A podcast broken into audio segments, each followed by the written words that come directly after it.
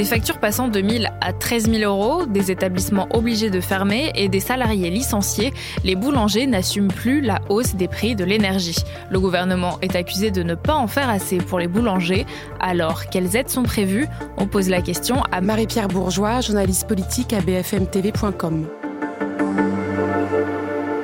Il y a beaucoup de choses qui sont prévues pour les boulangers. La toute première, c'est un bouclier tarifaire. Ça veut dire que votre facture, si vous êtes boulanger, ne peut pas augmenter de plus de 15%. Ça, c'est dans le cas où vous avez une toute petite boulangerie. Ça va concerner finalement pas grand monde. La principale aide, ça va être celle de l'amortisseur. Ça veut dire que l'État va prendre en charge 15 à 25% de votre facture. Et vous avez encore un autre dispositif qui est, si vous avez vraiment une grosse boulangerie très, très consommatrice d'énergie, c'est le guichet d'aide. Ça, vous avez le droit d'appeler votre préfecture, vous avez le droit de vous rapprocher de l'État dans votre département. Si votre facture d'électricité représente plus de 3% de votre chiffre d'affaires total. Elisabeth Borne a aussi annoncé lundi la possibilité d'échelonner le paiement de vos impôts et de vos cotisations sociales.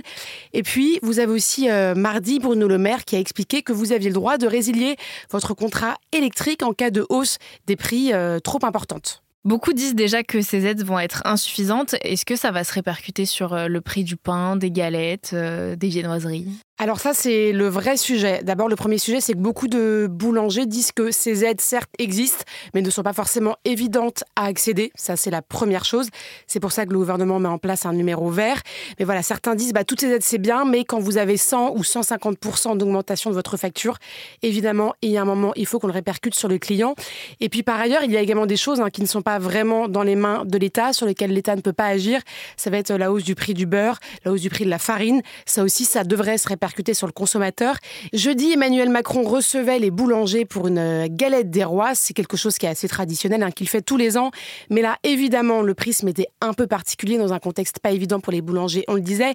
Il a fait passer son message. On va vous aider. Je vais demander aux fournisseurs d'électricité de faire des efforts. Mais soyons honnêtes, vous aussi, vous allez devoir en faire. Et à la fin, bien sûr, les consommateurs vont devoir avoir une hausse sur les croissants, le pain, la galette des rois. Et qu'en disent les oppositions ? Alors ça, c'est très intéressant. Les boulangers, en fait, c'est quelque chose qui est assez symbolique en France. D'abord, il y a un art de vivre à la française. C'est aussi parfois le seul petit commerce qui reste dans beaucoup de villes moyennes ou de villages. Et puis, il y a également un peu le symbole de la France qui se lève tôt. Donc, évidemment, les oppositions se sont emparées du sujet, à commencer par Jordan Bardella, qui s'est fendu d'une longue lettre à tous les boulangers de France. Il a expliqué que leur métier était la fierté nationale de tous les Français. On a également vu beaucoup Éric Ciotti qui, depuis le mois de décembre, a visité beaucoup de boulangeries. Puis vous avez également Fabien Roussel qui a dit c'est intéressant, il y a un paradoxe. On nous dit que l'État veut aider les boulangers. On se rappelle d'Emmanuel Macron qui lui aussi était très heureux quand la France a été classée au patrimoine mondial avec sa baguette. Et puis Fabien Roussel dit on est heureux et en même temps on n'aide pas assez les boulangers, c'est dommage. Merci d'avoir écouté ce nouvel épisode de La Question Info. Tous les jours, une nouvelle question. De nouvelles réponses. Vous pouvez retrouver ce podcast sur toutes les plateformes d'écoute, sur le site et l'application de BFM TV. N'hésitez pas à vous abonner pour ne rien manquer. À bientôt!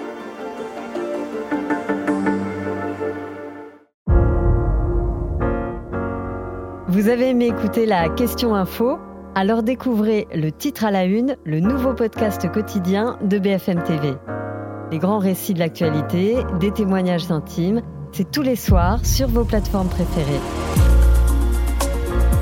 À bientôt!